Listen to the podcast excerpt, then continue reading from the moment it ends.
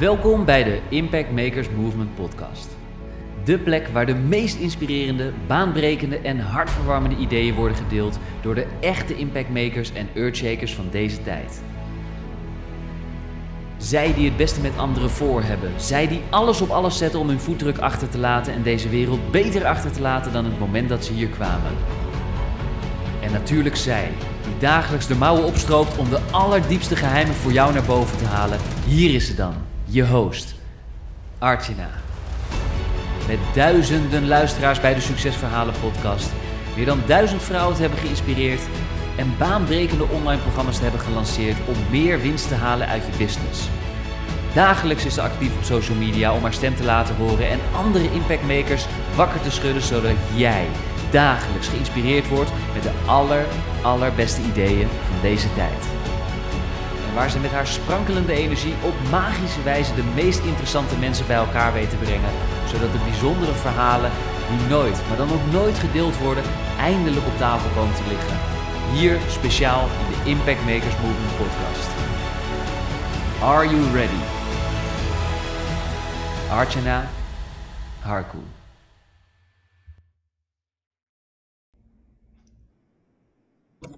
Nou, ik heb tegenover mij Mira de Wild. En uh, Mira de Wild is transformatiecoach en therapeut, gespecialiseerd in de liefde. De dag dat we het nu vandaag opnemen is het 14 februari, natuurlijk ook de dag van de liefde. Dus ik, ja, ik vind het een eer om jou vandaag te mogen interviewen voor de Impact Makers Movement podcast.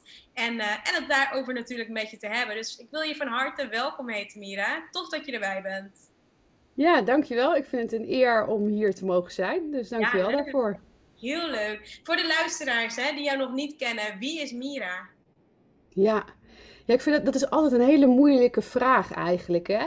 En vaak als mensen vragen wie ben je, dan gaan mensen meteen vertellen wat voor een werkje ze doen. Mm -hmm. uh, of uh, ik ben moeder. Hè? Maar dat zijn eigenlijk natuurlijk niet de dingen die jij bent, maar die mm -hmm. jij doet of de rollen die je inneemt.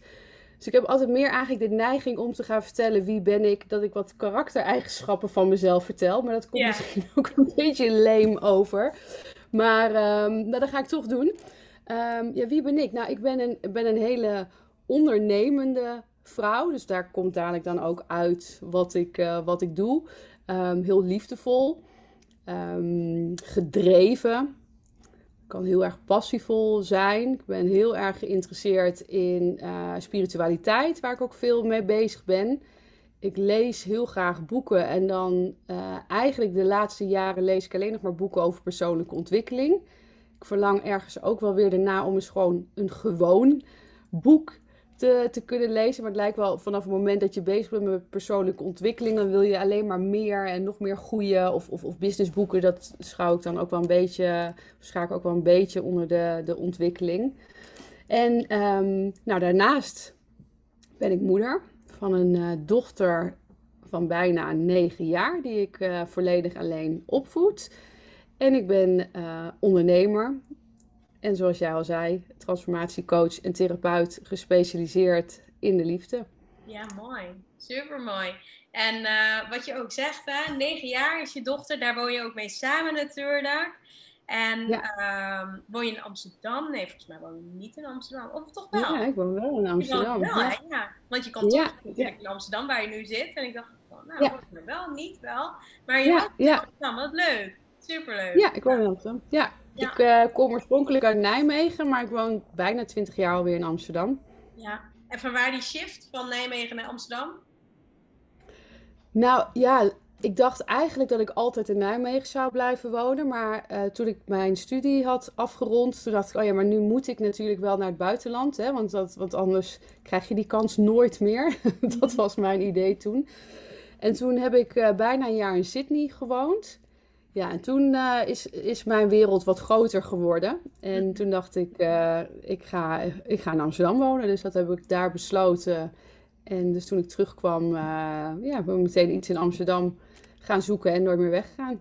Leuk, ja, heel leuk. En wat is nou echt de meest romantische plek waar je op de wereld bent geweest? Ja, dat is een mooie vraag. Want er zijn, ik, heb, ik heb veel gereisd, dus ik heb veel mooie plekken gezien. De plek die het meest, nou, of het meest indruk gemaakt heeft. Er zijn natuurlijk ja, verschil, verschillende genres, zeg maar, hoe iets indruk op je kan maken. Maar ik, uh, ik vond Beijing vond ik wel hele romantische delen hebben. En dat, uh, kijk, als je het dan hebt over de Chinese muur, dan denk je misschien niet zozeer bij van, oh, wat romantisch. Mhm. Maar ik vond met mijn geliefde toen samen die muur beklimmen en gewoon op verschillende punten het uitzicht zien, vond ik heel erg romantisch. En Beijing heeft ook hele mooie parken. Dus daarin, die, die sfeer in die parken, dat, uh, ja, dat, dat zou ik dan nu wel betitelen als het meest romantisch. Maar ik kan zo nog tien plekken opnoemen hoor. Mooi, ja, super mooi. Maar ik ben ook benieuwd naar, naar jou natuurlijk, hè, als persoon. Als, je hebt het net natuurlijk ook al een beetje verteld. Je bent ondernemer, moeder. Uh, ja, ook gewoon ja, reislustig, wat je natuurlijk ook nu vertelt. Maar waar ik ook heel benieuwd naar ben, Steve Jobs had het in zijn bekende speech over connecting the dots. En hiermee werd bedoeld dat als jij terugkijkt op je leven, alles ergens goed voor is geweest. En als jij terugkijkt op je leven, welke ja, twee of drie gebeurtenissen zijn voor jou dan zo doorslaggevend geweest voor waar jij vandaag de dag staat? Ja, nou, eentje die, misschien ook meteen wel twee zijn eigenlijk, is ehm, de geboorte van mijn dochter. En tevens daarbij ehm, dat ik dat alleen moest gaan doen. Dus als we het dan hebben over gebeurtenissen die je dan heel veel pijn en verdriet hebben gedaan, maar die uiteindelijk wel ergens goed voor zijn geweest. Dan um, is het natuurlijk niet de geboorte van mijn dochter dat voorbeeld, maar wel de, uh, haar, uh, haar vader, die er dus besloten had om er geen deel van uit te maken. Dus het is voor mij een hele hele gelukkige en tevens hele verdrietige periode geweest. Want ik was heel blij uh, met mijn dochter. Maar het is natuurlijk niet hoe ik het me voor uh, had gesteld. Dus dat, dat is, ja, is de heftigste periode in mijn leven geweest. Maar dat heeft er wel voor gezorgd dat ik uiteindelijk ben gaan doen wat ik nu doe.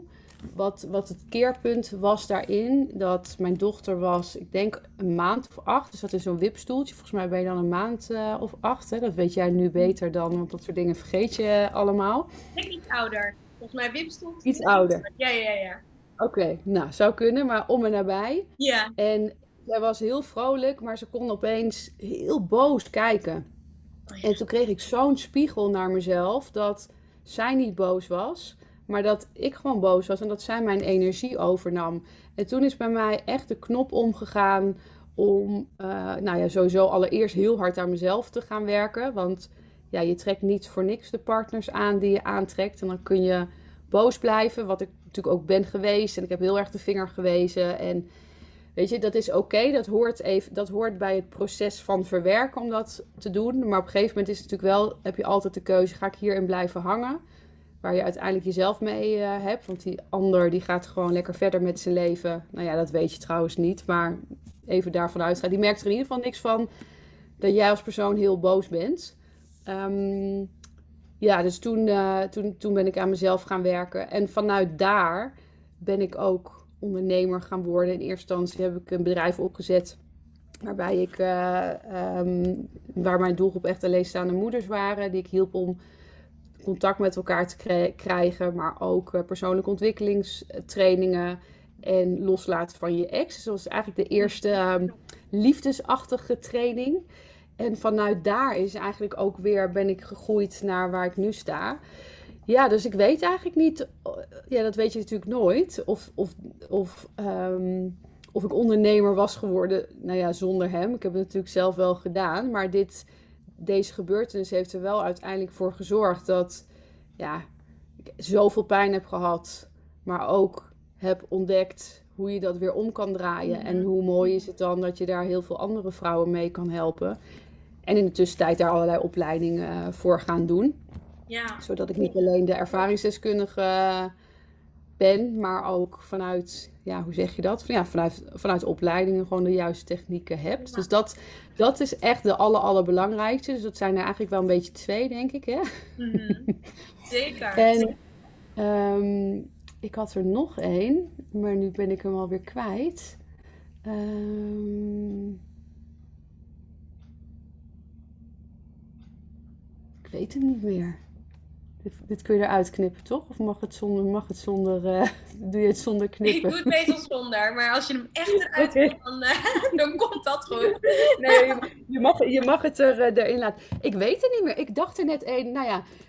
Um, dus ik, ik moet wel zeggen dat van je dochter en, en natuurlijk ja, het verzorgen daarvan. En, ja, en je bedrijf natuurlijk, die je daardoor bent gaan. Ja, dus eigenlijk zijn door één gebeurtenis wel verschillende dingen, dingen gebeurd. Ja. ja. Ja. nou ja, en ook eigenlijk waar we het net over hadden. Kijk, de ik zei al van ja, ik, ik, wilde eigenlijk gewoon mijn hele leven in Nijmegen blijven wonen. En door de keuze om naar Sydney te gaan, ben ik ook in Amsterdam gaan wonen. Waar ik, ja. ja, weet je, waar je ook weer een heel ander leven natuurlijk hebt als dat ik in Nijmegen was gebleven. Dus dat is, dat is ook wel een hele, heel ja, belangrijke keuze geweest. Want dat ja, is toch, toch wel heel anders, Nijmegen ja, of Amsterdam. Zeker. Ja, ja klopt. Ja. Dus dat je nu niet daar uh, waar je nu zit op kantoor. Klopt. Ja, ja. mooi. Nee, super mooi. En ja, jij bent natuurlijk uh, voor de ondernemers die het al goed doen op heel veel vlakken in het leven. En die ook gewoon willen groeien op vlak van de liefde. Maar waarom heb je nou gekozen om met deze doelgroep vrouwen te gaan werken? Ja, ja.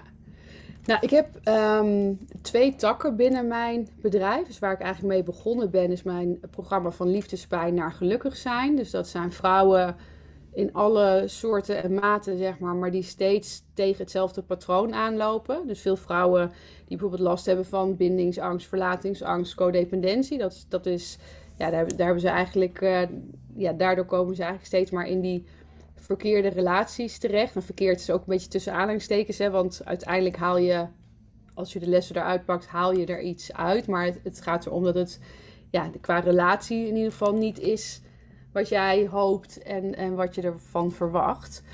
En nou, dat is dat eigenlijk vanaf het moment dat ik dat zo specifiek gelanceerd heb, is dat zo snel en zo goed gegaan. En ik wist wel dat veel vrouwen hier last van hadden, maar het heeft me wel verbaasd hoeveel vrouwen er last van hebben. Dus eigenlijk ook tegen iedereen, als ik, als ik iemand ontmoet en ze vragen wat doe je, dan hebben ze altijd wel van, oh ja, ik heb ook een vriendin. iedereen heeft wel iemand die ze kennen in hun omgeving die hier tegenaan loopt. Mm Maar wat ik merkte is dat er een groep binnen deze groep is. En dat zijn de nou ja, echt succesvolle vrouwen. Die dus eigenlijk op al hun gebieden succesvol zijn in hun leven. En met name in hun werk. Dus dat zijn dan, nou ja, als je in het bedrijfsleven werkt, op directieniveau. Of de hele succesvolle ondernemers. Hè? Dus je zet meer dan twee ton om bijvoorbeeld. En dan, nou ja, die vrouwen hebben vaak ook een beetje een aanzien. Hè, dat als je naast kijkt, komen overal sterke vrouwen die, die het goed voor elkaar hebben. En dan hebben ze toch nog een relatie met een man die bezet is. Of met iemand die alleen maar seks wil. Of met iemand die, ja, die vindt het wel gezellig, maar die wil het niet zielen, om het zo maar te zeggen. Of zie ik ook veel uh, een partner met narcistische trekken. Ze worden eigenlijk gewoon gekleineerd uh, of ze nemen genoegen met de kruimeltjes. Wat natuurlijk helemaal niet correspondeert met de zelfstandige vrouwen die ze eigenlijk zijn. Mm -hmm. En daar, daar zit best wel een taboe op. Want je gaat niet zeggen, als je het zo goed voor elkaar hebt, van uh, ja, maar ik, ik zit thuis gewoon uren te wachten tot iemand mij een beetje liefde komt geven. Even, even heel gechargeerd.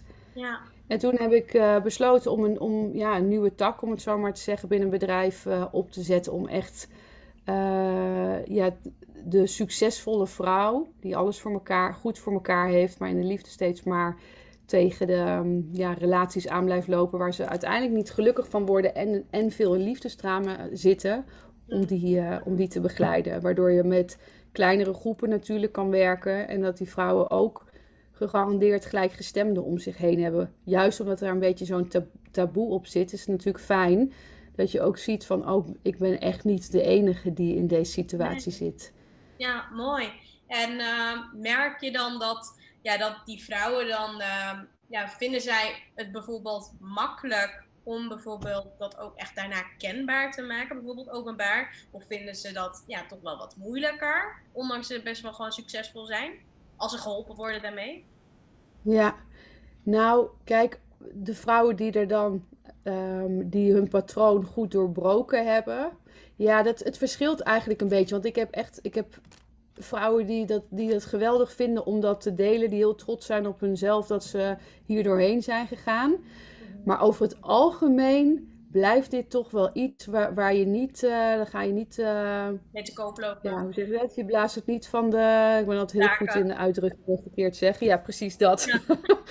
je schreeuwt het niet van de daken, dat is nee. het. Nee, nee, nee. nee.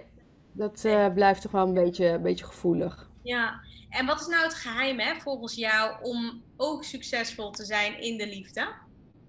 Ja, ja. Ja, daar heb ik wel een duidelijke mening over. Dat is, uh, of een, een, visie op. Um, voor mij is de enige manier waarop je echt gelukkig kan zijn en daarin ook succesvol gaat zijn in de liefde, is om uh, volledig contact met jezelf te hebben en oprechte zelfliefde te voelen. Ja. En uh, kijk, zelfliefde is ook zoiets waarvan, je, waarvan ik merk dat veel mensen zeggen: ja, maar natuurlijk hou ik van mezelf.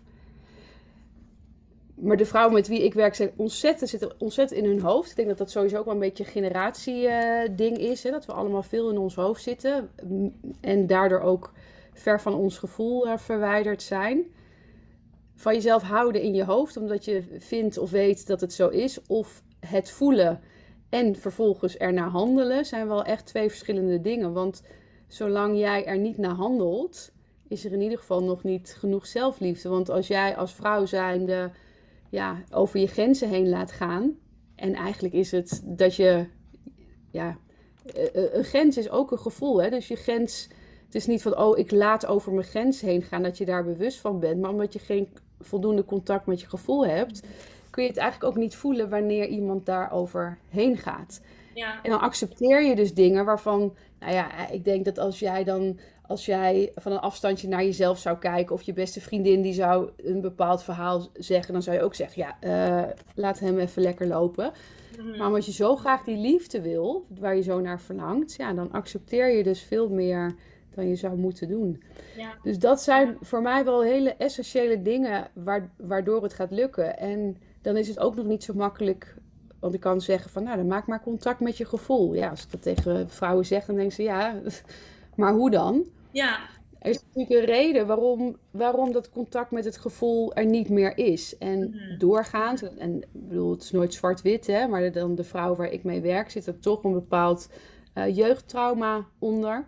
Mm nou, wat doe je als mens zijnde wanneer je een traumatische ervaring meemaakt? Of dat kan ook zijn, bij trauma denken we aan hele grote dingen, hè? maar dat kunnen ook nou ja, kleine dingen. Ik vind het al per definitie niet klein, maar dat kunnen gebeurtenissen zijn die voor jou wel heel heftig waren. En als die vaker voorkomen, dan kan, zo, kan er wel een trauma uit ontstaan natuurlijk.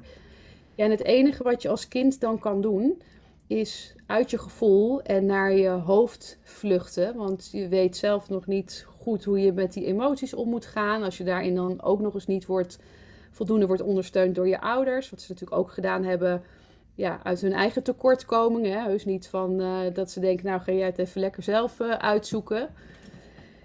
Ja, en dan vervolgens om, uh, om in dat hoofd te kunnen blijven en maar uit dat gevoel uh, ja, om, om maar niet in het gevoel te zijn, nou, kan een overlevingsmechanisme zijn om hard te gaan werken. Wat, wat natuurlijk heel veel heeft opgeleverd, maar dan kom je wel op een gegeven moment op een punt van, ja shit, ik heb alles voor elkaar.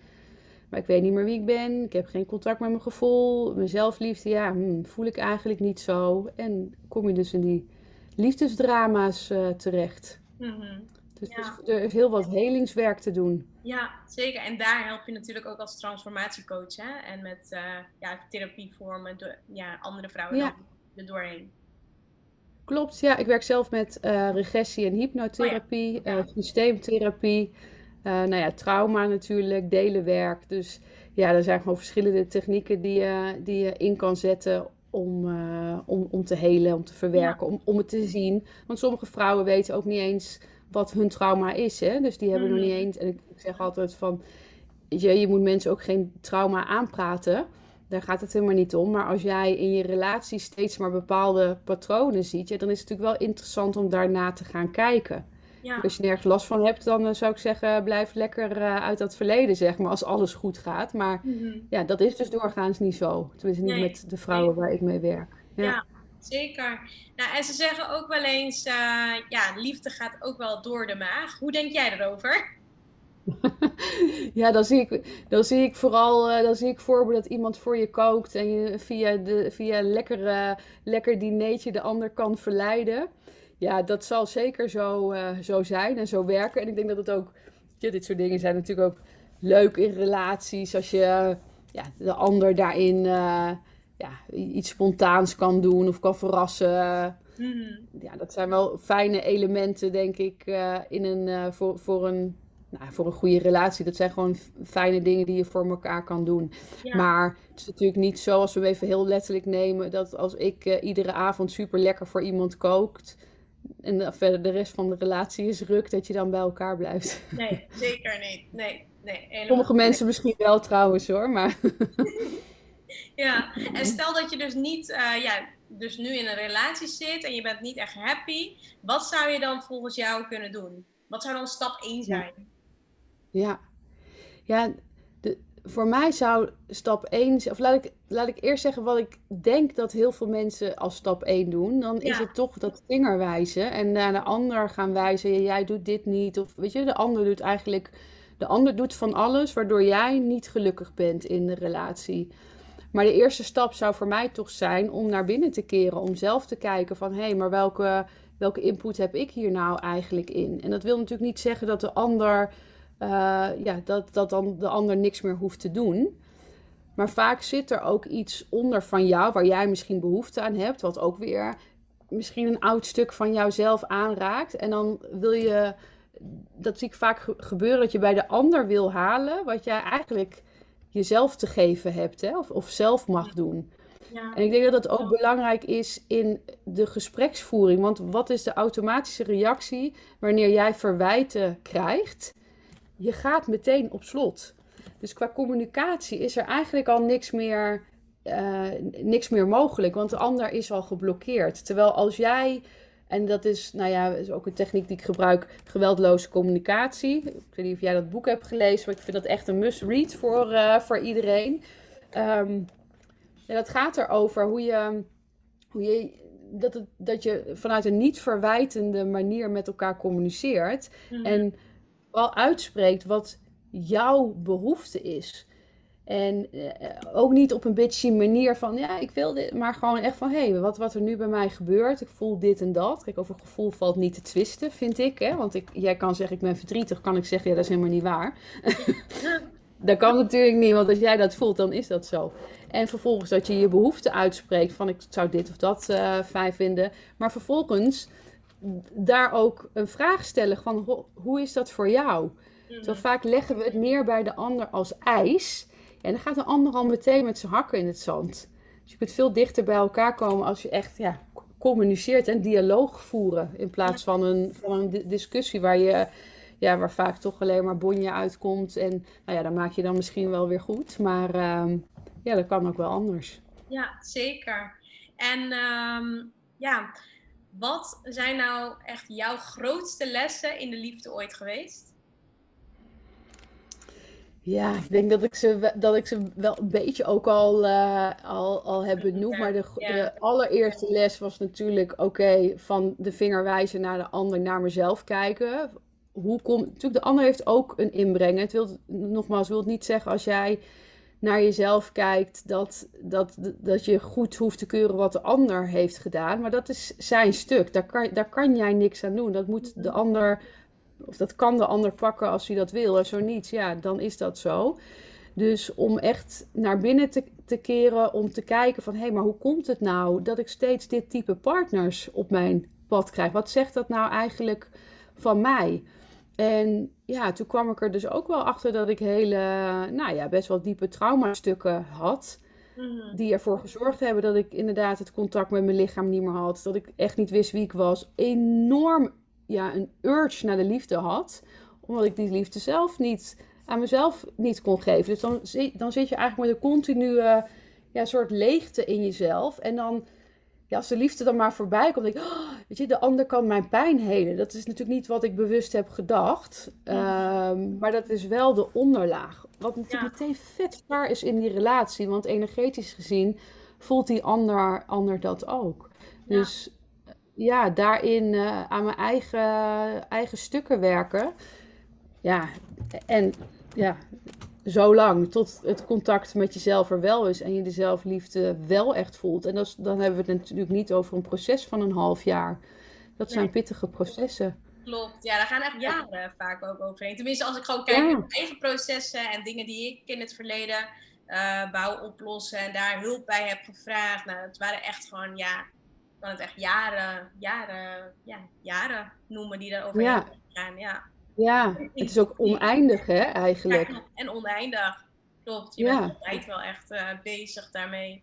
Ja. Ja, is altijd weer is de standaard, maar is altijd weer een, een, een uh, hoe zeg je dat, een laag van die ui uh, die er weer afgaat. Dan heb je het ene en dan en, nou ja, en dan komt het andere, maar ook dat je bijvoorbeeld, stel je hebt een vader- of een moeder-issue, ook daarin heb je verschillende lagen. Hè? Dus dan kun je een bepaald stukje verwerkt zijn en dan, oh, dan komt er nog, dan komt er nog maar iets. Alleen wat ik wel merk dat Ehm, als je eenmaal die diepte door bent gegaan, om het zo maar te zeggen, dan kunnen, mm. kunnen, de, kunnen de stukken nog wel um, nou ja, uitdagend zijn, maar de hardheid is er af. Ja, klopt. Dus, dus in eerste instantie, uh, wat ik in ieder geval zie, dat veel vrouwen ook echt wel bang zijn om echt naar dat gevoel toe te gaan. En daardoor er ook niet heen gaan. Maar ja, eigenlijk maar met een etterende wond rond blijven lopen. Hè? Ja. En dat op het moment dat, dat ze dus het vertrouwen hebben gevoeld, oh, maar ik kan hier doorheen, zijn alle stukken die daarna komen wel veel zachter. Dus dan heb je misschien nog wel dingen te doen, maar het is niet meer zo'n grote uitdaging als de eerste keer, zeg maar. Nee, dat geloof ik ook wel, zeker. En hoe trek je nou volgens jou de juiste partners aan? Ja. Stel, je, ja, stel je trekt altijd verkeerde. Ja, je hebt wel eens van die vrouwen, die trekken altijd de verkeerde partners aan. Want daar is mhm. dan ja, de ras, hoe ze dat ook wel in NLP ja, en hypnose en zo zeggen, dat is dan daarop natuurlijk ingesteld op die verkeerde partners. Maar hoe maak je nou die shift? Ja, eigenlijk door die dingen te doen waar we dit, tijdens dit gesprek over hebben gehad. Want wanneer jij um, ja, die, die zelfliefde niet voelt, het contact met je lijf niet hebt, ben je gewoon een, een prooi, om het zo maar even te zeggen, voor dit type man. Mhm. Dus um, Kijk, tien jaar geleden had ik ook een strippenkaart op de Foute Man. En daar was ik blijkbaar heel aantrekkelijk voor. Nu, die komen echt niet... Dat, dat gebeurt gewoon niet meer. Want ik ben daar... Ja, dat, ik denk dat dat ook echt wel energetisch een beetje zo werkt. Maar in, als ik kijk naar het proces, dan op een gegeven moment kwamen ze nog wel op mijn pad. Maar dan was ik zo met mezelf bezig dat ik ze niet meer, naar, niet meer binnenliet, zeg maar. Dus dan ga je het ook steeds eerder herkennen. Waarbij je dan vroeger kon zien van, oh, dit, eh, weet je, hij is zo leuk. En vet over je eigen grens, omdat je het zo graag wilde. Kan je op een gegeven moment gewoon kijken naar, ja, ik vind hem super leuk. Maar dit is niet goed voor mij. Dit is niet wat ik wil in een relatie. Hmm. Dus ik zet, ik zet hier een grens neer. En dat betekent dus dat je nee tegen iemand moet zeggen die je eigenlijk misschien wel heel graag wil. Maar dat je jezelf belangrijker vindt dan ja, dan even, ja, het is eigenlijk gewoon een, even een, een tijdelijke piek die je krijgt, die helemaal geweldig is. Maar dat dal daarna, ja, dat is echt, uh, je dondert zo weer van die berg af. Ja. Dus, eh, ja, dus, dus die, die eigenwaarde, zelfliefde, dat is essentieel. Maar jij zelfliefde is een gevoel, hè? Dus als je geen contact met je gevoel hebt, kun je ook geen zelfliefde voelen. Zo. Dus dat is ook wel mooi dat ik wel eens met vrouwen spreek en zeg, ja, ik hou echt wel van mezelf. En dan in hetzelfde gesprek, maar ik heb geen contact meer met mijn gevoel. Ja, dan, dat kan niet. Want het is, ja, hoe, hoe, voel je dan zelfliefde hè, als je geen contact hebt met je gevoel? Zeker, mooi. Mooi om over uh, ook inderdaad na te denken. En uh, ja, ja, mooi. En helemaal mee eens. Zeker. En als je bijvoorbeeld kijkt, hè, want je zegt, ja, je zit nu ook een beetje in een transitiefase natuurlijk, ook met je bedrijf. Wat zijn je plannen voor aankomend jaar met uh, wat je nu aan het doen bent en waar je vrouwen mee gaat helpen? Ja, nou, mijn, mijn, uh, mijn eerste tak, om het zo maar te zeggen, dat, uh, dat loopt uh, door. Ik heb daar een jaartraject voor ontwikkeld, wat, wat veel online is ook. Dus ik heb eigenlijk alle technieken die ik beheers, heb ik daarin in toegevoegd. Ook in, nou ja, de, zodat um, bijvoorbeeld hypno- regressiemeditatie, waar je echt die diepe lagen kan, kan, kan raken. Dus dat gaat, gaat gewoon verder. En ja, ik voor mijzelf, want, want met, de, uh, met de premium tak, hè, het, Deeper Love uh, traject, jaartraject, hebben ze daarvoor uh, voor ontwikkeld. Ja, daar ga ik gewoon met kleine groepen vrouwen werken. En daar word ik, ja, dat, dat is mijn plan. Ik, ik word daar heel blij van om meer um, ja, intiem eigenlijk met mensen te kunnen werken. En daarmee bedoel ik dat je ze dus ook echt één op één ziet en ze echt fysiek, zeg maar, uh, dat, ze, dat ze fysiek ook aanwezig zijn en je, en je ze kan helpen met grotere transformaties. En daar, daar word ik gewoon heel erg blij van. Dus ik, uh, dat is hoe ik, het, uh, hoe ik mijn bedrijf voor me zie. Dat ik met hele mooie, mooie vrouwen daarin kan gaan werken. En nou, daar, daar zullen dan na verloop van tijd ook steeds meer groepen uit ontstaan. Hè? En ja. ja. Zeker. Tof. Daar kijk ik heel erg naar uit. Ja. ja. heel gaaf. Ja, ik blijf natuurlijk volgen, dus dat, uh, dat komt natuurlijk helemaal goed. Heb je nog een hele leuke afsluitende tip of een advies wat je mee wilt geven aan de luisteraar? Ja, daar moet ik even heel spontaan over nadenken, maar dat heb ik zeker wel.